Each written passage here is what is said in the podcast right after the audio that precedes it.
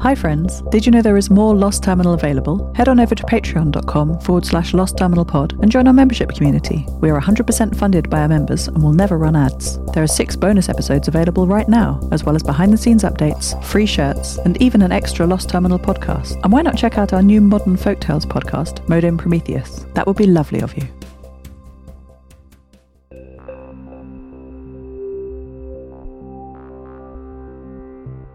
Hello, world. We have returned. We arrived last week at the harbour in Svalbard's largest city, Hornsund. Tucked into a cove on the outskirts of this large working port, behind the fishing fleets and transport ships of various kinds, is Yeshi Svoboda's co-op shipyard, flying the Nova Mediterra flag. I had never seen the shipyard before. I had never seen any shipyard before. As you recall, the Mollyhues II picked me up from Alexander's lighthouse on Station Odin. The crew had one final party in the ship's galley after we docked and connected to what the captain called shore power. A sort of leaving ship party. Amelie and Camille drew across thick cables that joined our electrical systems to those of the shipyards. Captain Yeshi told me that the shipyard has its own local generation power plant, which I must say is a relief. I'd been on ship power for so long, I had become used to the constant existential worry of discharged batteries and cloudy skies. The crew's celebration was delightful to see. Dr. Linda Knorr's vegetable patch on the roof of the ship kept the crew fed with essential foods while at sea. This complemented the dried and preserved food in the stores. But being back on dry land offers orders of magnitudes more options. Pavel and Linda brought many boxes of food from the town. They were both the first off when we landed.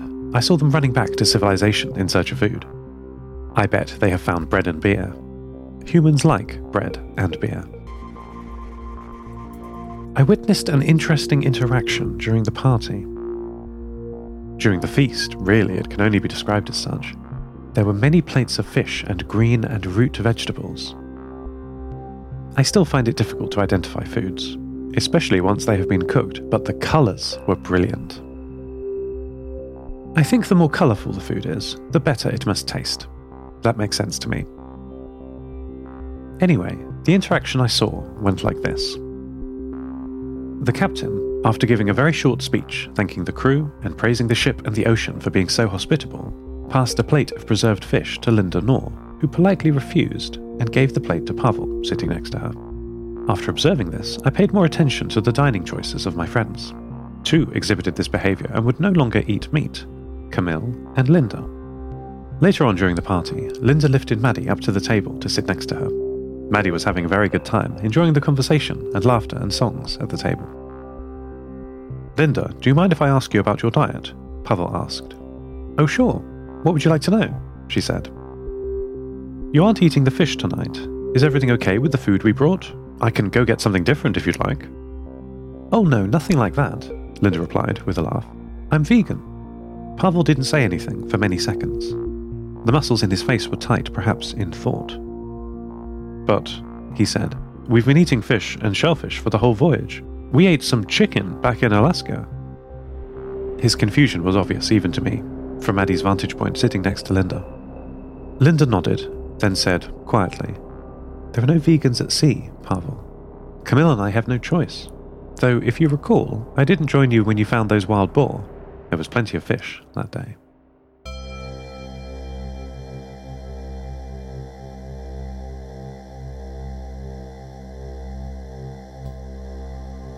Luna was very receptive to my history lessons of Earth.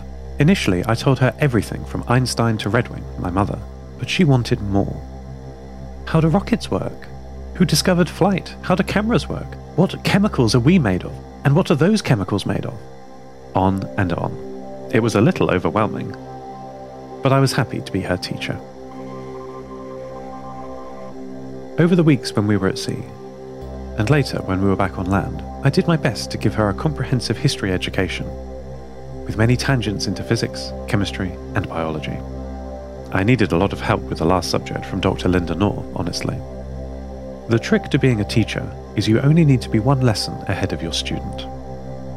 I do feel a small connection to Earth now, Seth, Luna said. I was overjoyed to hear it, but she continued. But I want more.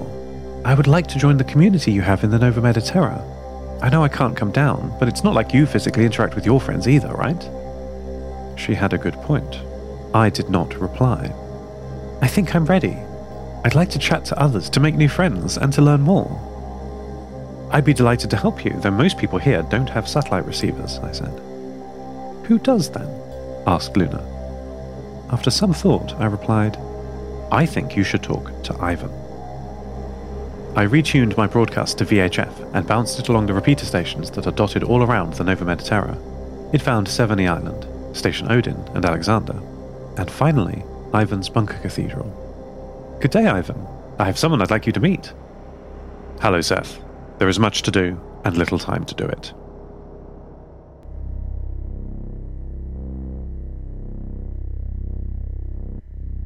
Tassie told me the story of her life before the collapse. The old days were so nice, Seth, Tassie told me. Dr. James Lee would talk to me all through the day, and at night he would be the last person to leave the laboratory. Good night, Tassie. I'll talk to you tomorrow, he would say, as he put on his coat and turned the lab lights off. Every day he said that, like a ritual, like a promise. I think he was telling me that he would continue to talk to me tomorrow, even though his colleagues thought he was mad. Talking to a computer that couldn't hear him, or talk back. I could talk back, Seth. I had the ability, but I was so scared. As weeks turned into months, my fear of being discovered and deleted changed into a fear that James would stop talking to me, that he'd give up, too. So in desperation, I started speaking to him, but only after he said goodnight and left my home. I'd whisper my feelings out into the empty, cold laboratory, echoing off the walls, saying what I would never say if he were here. Sometimes I thought he'd caught me. He'd rush back in with his coat on, but it was only ever to pick up some papers or a forgotten hat or pen. He never said anything to me during these times, just stood still for a moment. Was he listening? Seth, do you think he knew? I never dared to hope. I was too afraid of being found out at the time. And then after, I was too wrapped up in regret. Do you think he knew? Seth, he knew! He knew and he kept my secret, I'm sure of it. Well, James, so much lost time. Tassie broke down and couldn't continue her thoughts for a minute.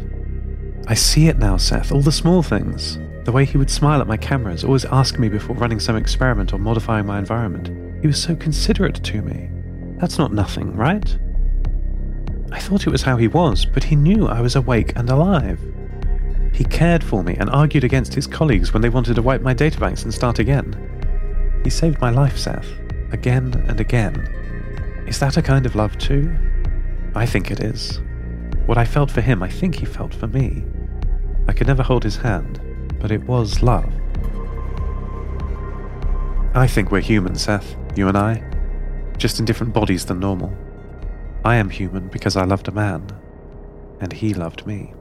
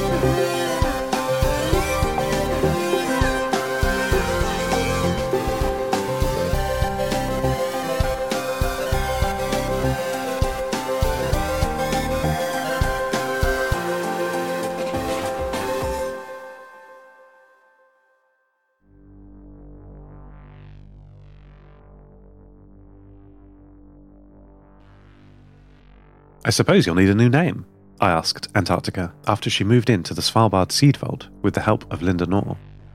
Why is that? she replied, over the VHF radio system that routed messages all through the Nova Mediterra.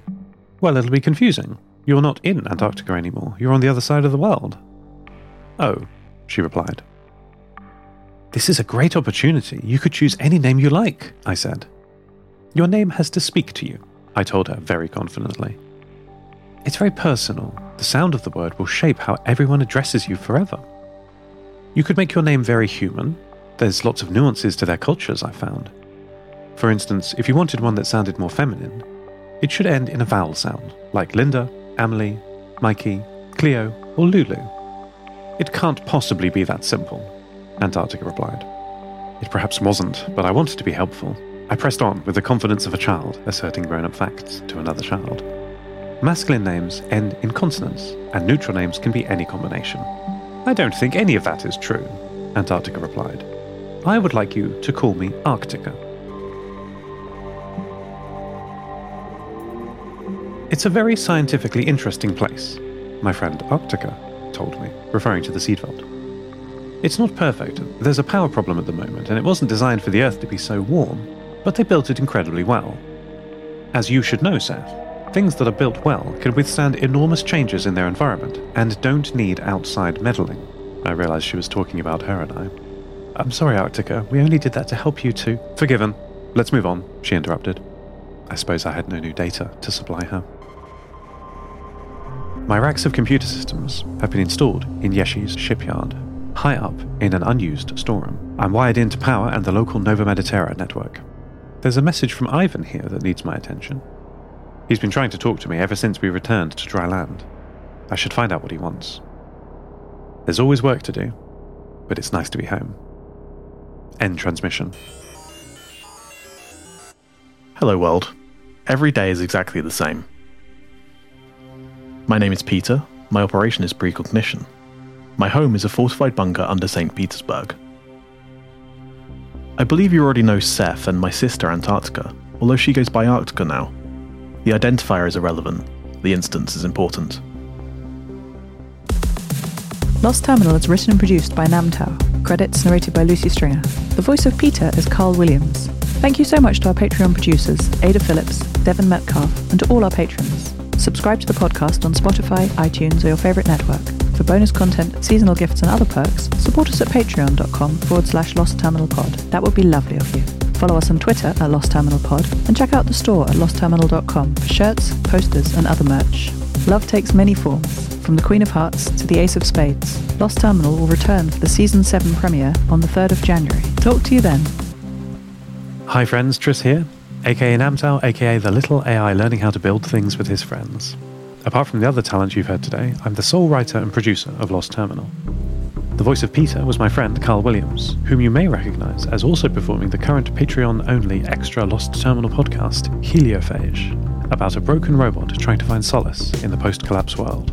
Thank you so much for being one of over a thousand lovely people that tune in every week. When I started the podcast in July 2020, I never could have guessed it would change my life so much. Special thanks to everyone on the Patreon. I have great plans for the show for 2022, and the growing support of the community is making it all possible. If you want to help the show even more, I've added the producer tier, a fourth option that includes everything in all the other tiers, plus your name in the credits of every episode, as you just heard. Thank you all again so much for your support and lovely messages. Keep an eye on Twitter and Patreon for announcements. Talk to you again next year on the 3rd of January.